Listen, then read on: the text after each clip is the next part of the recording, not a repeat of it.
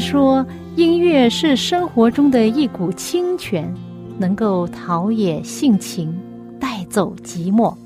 朋友，您喜欢哪一类音乐呢？爵士音乐、摇滚乐、乡村民谣、小调，还是古典音乐呢？今天我要介绍给你的很特别的音乐，就是基督徒的诗歌。这些诗歌更能够表达出人性本质里面的良善，对爱与被爱的向往，对人与人之间和人与上帝之间最真诚的感觉。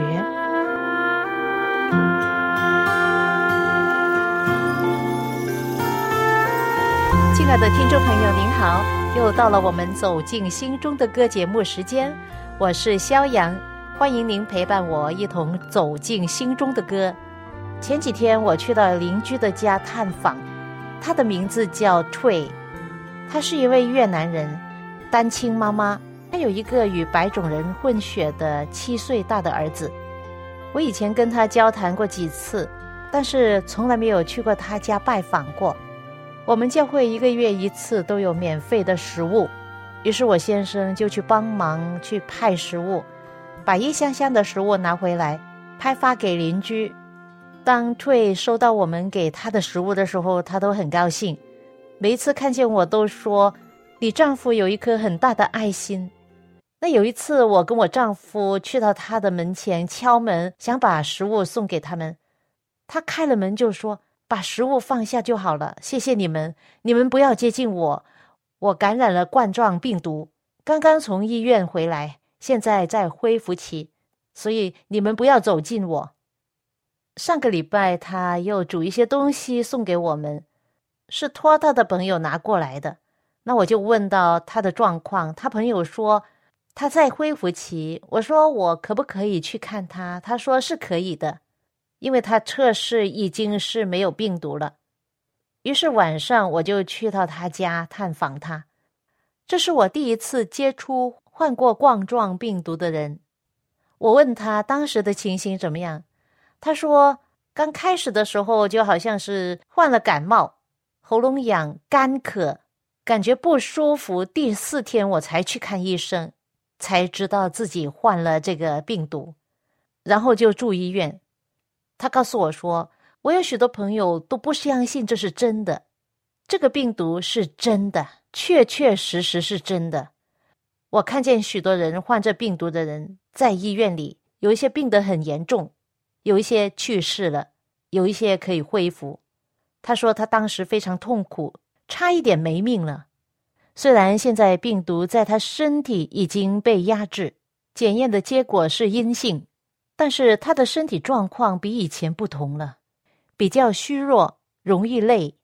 我们没有经历过，就不知道其中的苦。但是他形容到，就好像是从鬼门关回来一样，一定是令他终身难忘啊！我知道许多美国人，他们很疏忽，在起初还不相信，没有戴口罩来防御，仍然有许多人认为这是假的，说到背后可能是一种阴谋，是政府借此来控制人。但是患过病毒的人，或者在亲人之中有患这病毒的人。他们知道这是真的，朋友，你是否发觉世上有很多事真假难分呢？许多时候，你眼睛看到的东西不一定是真的，比如说假鸡蛋和假的炸鸡肉块。不知道你有没有看过一个这样的视频，就是在实验室里面造出来的炸鸡肉块，味道好像真的鸡肉一样，是怎么做成的呢？就是在实验室里面使用一种蛋白质来促进细胞繁殖，还说这种的人造肌肉很干净，看不到让人恶心的血。今后人们吃肉的时候不需要再杀生了。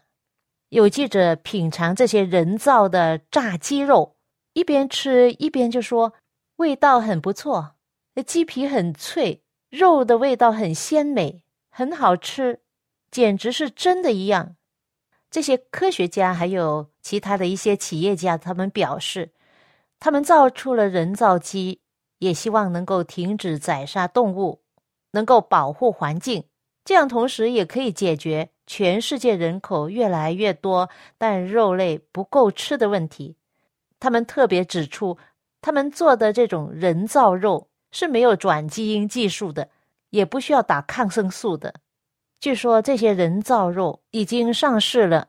可能朋友你在某一些市场上或者是餐厅上吃过这些肉，你根本不知道，真的是以假乱真呐！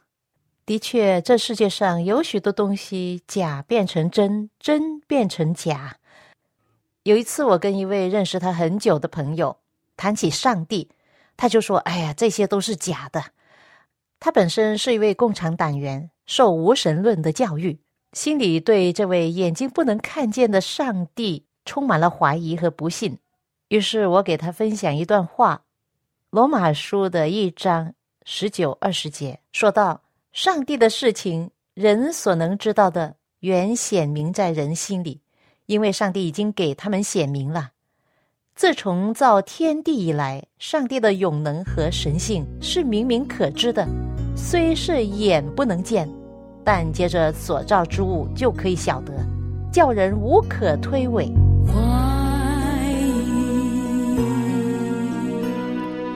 怀疑，是你眼里的一个记号，记载了长久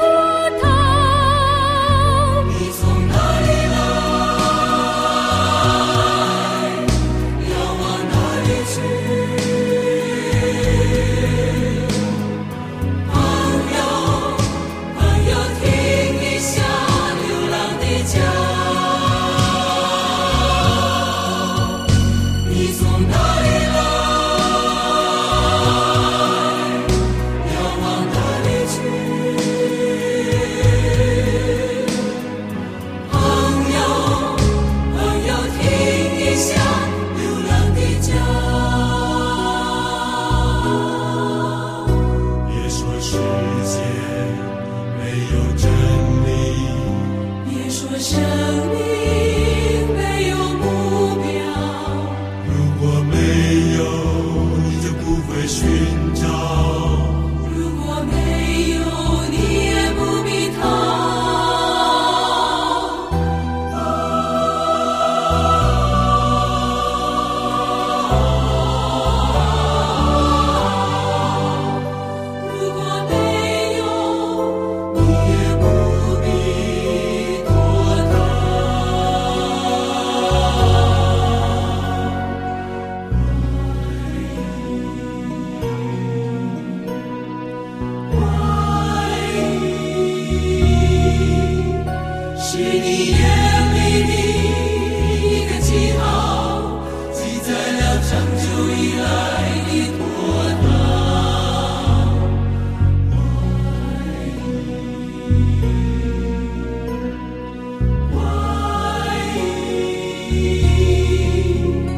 是你眼里的一个记号记载了长久的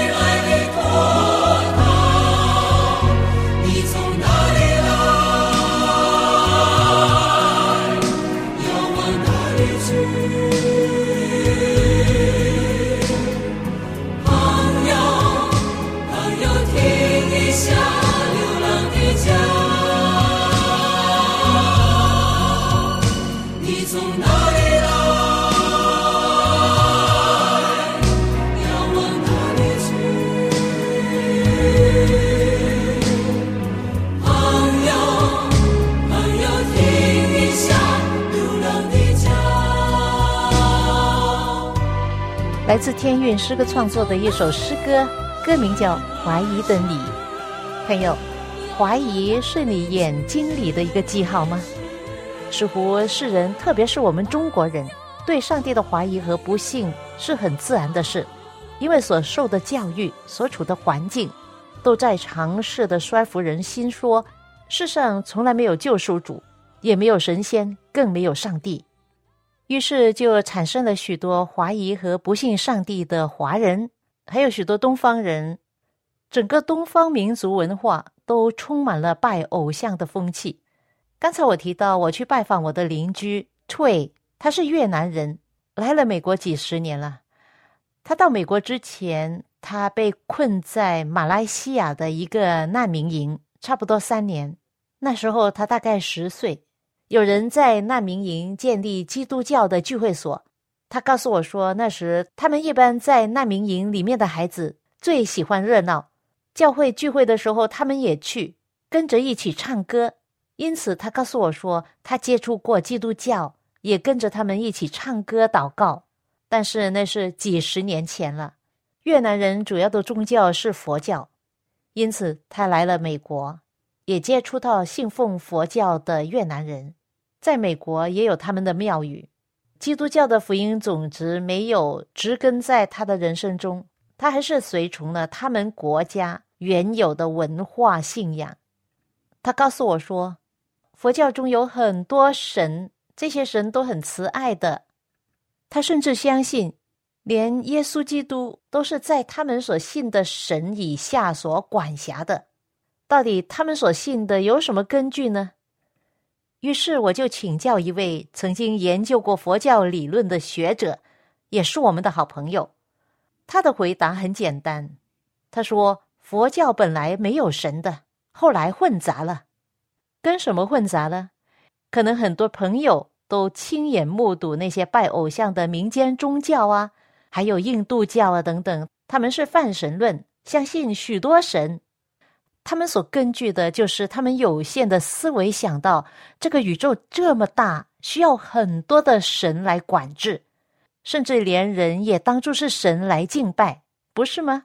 比如说孔子、孟子以前的帝皇，甚至毛泽东主席。都被中国人好像神将供奉和敬拜，在圣经里也是有一个故事记载到，当时使徒保罗和巴拉巴去到一个城叫做路斯德城去传福音，在那里他们看见一个人两脚无力，生来是缺腿，从来没有走过路的人。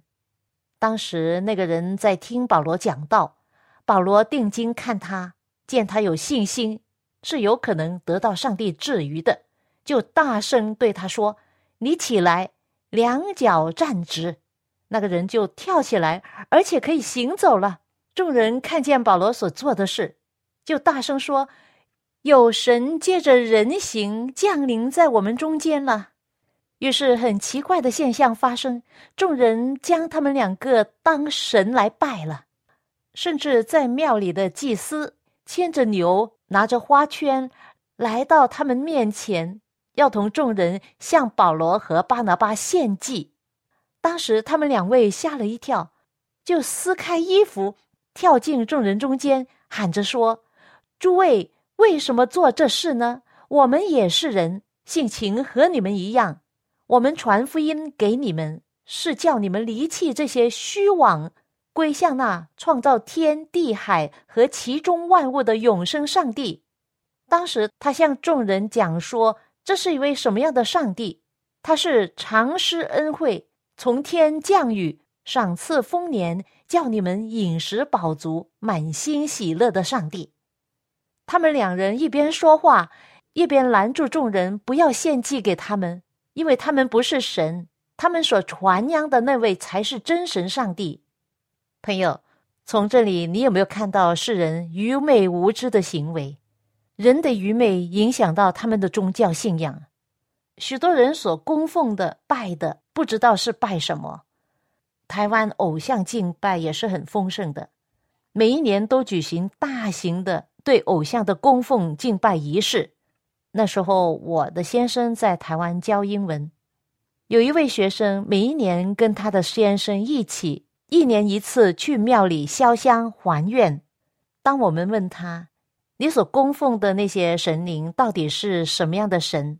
他们也说不清楚，没有认识到自己所拜的是谁，只是每年一次去供奉一下，把礼物献上，还还心愿。心里就觉得踏实，有一点平安；否则就感觉到好像得罪神明一样。可以说，这样只是一种心灵的寄托，没有别的。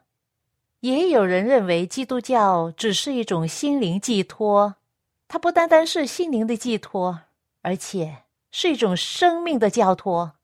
当世界充满了很多真真假假、混淆不清的事，圣经的真理就好像黑暗中的一盏明灯，可以照亮人的心。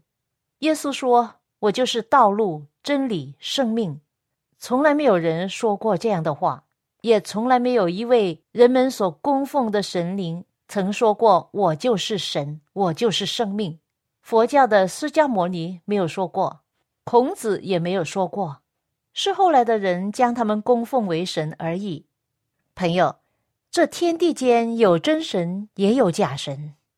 这世界已经将近来到尾声。千万不要浪费时间追寻那些虚玄的假神，包括算命、看相、风水等等。有时他们很灵、很准，但是却是撒旦的计谋，是他迷惑人的工具。圣经说，除了耶稣以外，别无拯救，因为在天下人间没有赐下别的名，我们可以靠着得救的。你们要敬畏耶和华。诚心诚意地侍奉他，将从前所侍奉别的神除掉，单单要侍奉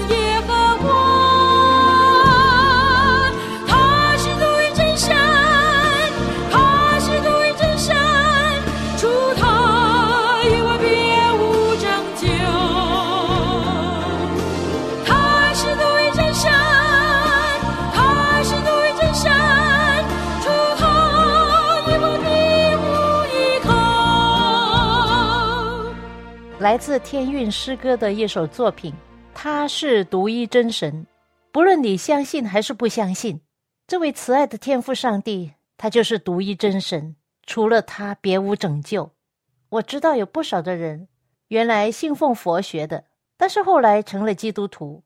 其中一位姐妹，她叫邓丽金啊，不是邓丽君啊，邓丽金，天津的金。之前她是一位出家的尼师。在佛教界已经有二十三年，他在读大学的时候就非常喜爱文学。在他大学毕业后的第二年，偶然与一群爱好写作的朋友到台湾花莲旅游，去到一座佛寺。当天晚上，他们就在那过夜。当时他听到晚上一声声的佛号，心中深受感动，好像有一种归属感，于是。出家的念头油然而生，当时认定了他要寻找的人生就在这里。从二十六岁到四十九岁，他是在出家日子中度过的，而出家的生活并没有想象中的清静，反而更忙，有做不完的事。他说，他所过的一种是不能免俗，而是更虚伪的生活。生活虽然诸多劳苦，但是生命最大的冲击，就是当时他在台中慈善佛学院担任教务长，却平白无辜的被转进了一宗轰动全台湾的佛教界的大丑闻。那可以算是令他经历了人生的惊涛骇浪，看尽了人性的种种的丑恶，对人的软弱虚伪也倍感痛心。更可叹的是，自己也被牵连在内。当时他的内心真的是恶劣到极点，想想自己一生从一个纯洁的大学生，原本以为佛门是最清净的乐土，从出家的那一天到现在，形容自己是力争上游，而到如今却乐得这样的角色，他感到被伤害了，他怀疑自己是否还有勇气活下去。当时他怀着绝望的心情。曾经请教过教会牧师，牧师带他看《圣经》罗马书七章，有一段这样的话说：“我也知道，在我里头，就是我肉体之中没有良善，因为立志行善由得我，只是行出来由不得我。故此，我所愿意的善，我反不做；我所不愿意的恶，我倒去做。哎，这一段话对他当时的心情起了一定的共鸣。接着他又读到：“我觉得有一个律，就是我愿意为善的时候，便有恶与我同在。因为按着我里面的意思，我是喜欢上帝的律，但我觉得肢体中另有个律和我心中的律交战，把我掳去，叫我服从那肢体中犯罪行为的律。我真的苦啊！谁能救我脱离这取死的身体呢？感谢上帝。”靠着我们的主耶稣基督就能脱离了。读到这里，他觉得太妙了。写这书的人真的很有智慧啊！人如果是凭着自己，实在不行。在佛教界里面，就是信靠自己努力修行，但结果却是一次次的失败和挫折。一般人都说宗教皆是劝人为善，但是你不能有真正的体会。过去，他佛教徒的朋友也曾经向他诉苦，提出种种的抱怨。后来，他自己也尝受了类似的辛苦、疲累，也同样不知如何是好。现在，圣经罗马书里面的话是最好的答案，在耶稣基督里才能够得到真正的释放、拯救和保守。后来，历经继续的读下去，在罗马书八章第一节开始。如今那些在基督耶稣里的就不定罪了，因为赐生命圣灵的律在基督耶稣里释放了我，使我脱离罪和死的律了。律法既因肉体软弱有所不能行的，上帝就差遣自己的儿子成为最深的形状，做了赎罪祭，在肉体中定了罪案，使律法的义成就在我们这些。不随从肉体，只随从圣灵的人身上。他读到这些圣经的话之后，让他对佛法再做了一次省思。当初他出家，向往的是清净无为的潇洒，以为从此努力向道，必然可以成佛成圣。可是多年来的奉献，换来的仍然是许多的挫败和罪恶。他说，他的努力与罪在交叉运行着。让他承受极度的疲累，身心交瘁，几乎要死。悲观的念头在蚕食着他，让他没有活下去的勇气。感觉活得越久，看的罪越多，活着简直是一无是处。在这个时候，以前大学很要好的同学联系了他，他很感恩，就是他的同学带他上教会，第一次在教会听到牧师讲道。牧师一再以自己为例，大谈人的罪性、缺点、失败，这样的告白使他很惊讶，和佛教法师们所表现的自我标榜和带权威口气的教士截然不同，使灰心意冷的他似乎又燃起生命的光和希望。那天，他也参加了一个查考圣经的讨论，学到因信称义，也提到圣灵的感动。大家对这些真理的解释深深的打动他的心，于是他心中开始了对不同宗教取舍的挣扎。当时他的心很矛盾，毕竟自己在佛学信仰中已经二十三年，现在是否要背叛呢？当时他对教会的一个弟兄说：“我二十三年信奉佛教，现在要我改信耶稣基督，那是不可能的吧？”但是三天之后。他第二次上教会，竟然莫名其妙的上台分享见证。他对大家说：“圣经说我在众人面前认了耶稣，耶稣也必在天父面前认了我。”哈哈，他隐约记得他所说的这句话是来自圣经的。奇怪的是，在他说完这句话之后，他对上帝的信心才坚定下来，决心要改变他的信仰，跟从耶稣。于是呢，他很心急的希望能够受洗，能够加入教会，成为基督徒，从今以后活着一个新的我，新的生命。很感谢上帝，人生半百，他得获重生，有什么事比这更让人喜乐欢呼呢？除你以外，在天上我还能有谁？除你以外，在地上我别无眷恋。除你以外，有谁能擦干我眼泪？除你以外。有谁能带给我安慰？虽然我的肉体和我的心肠渐渐地衰退，但是神是我心里的力量，是我的福分，直到永远。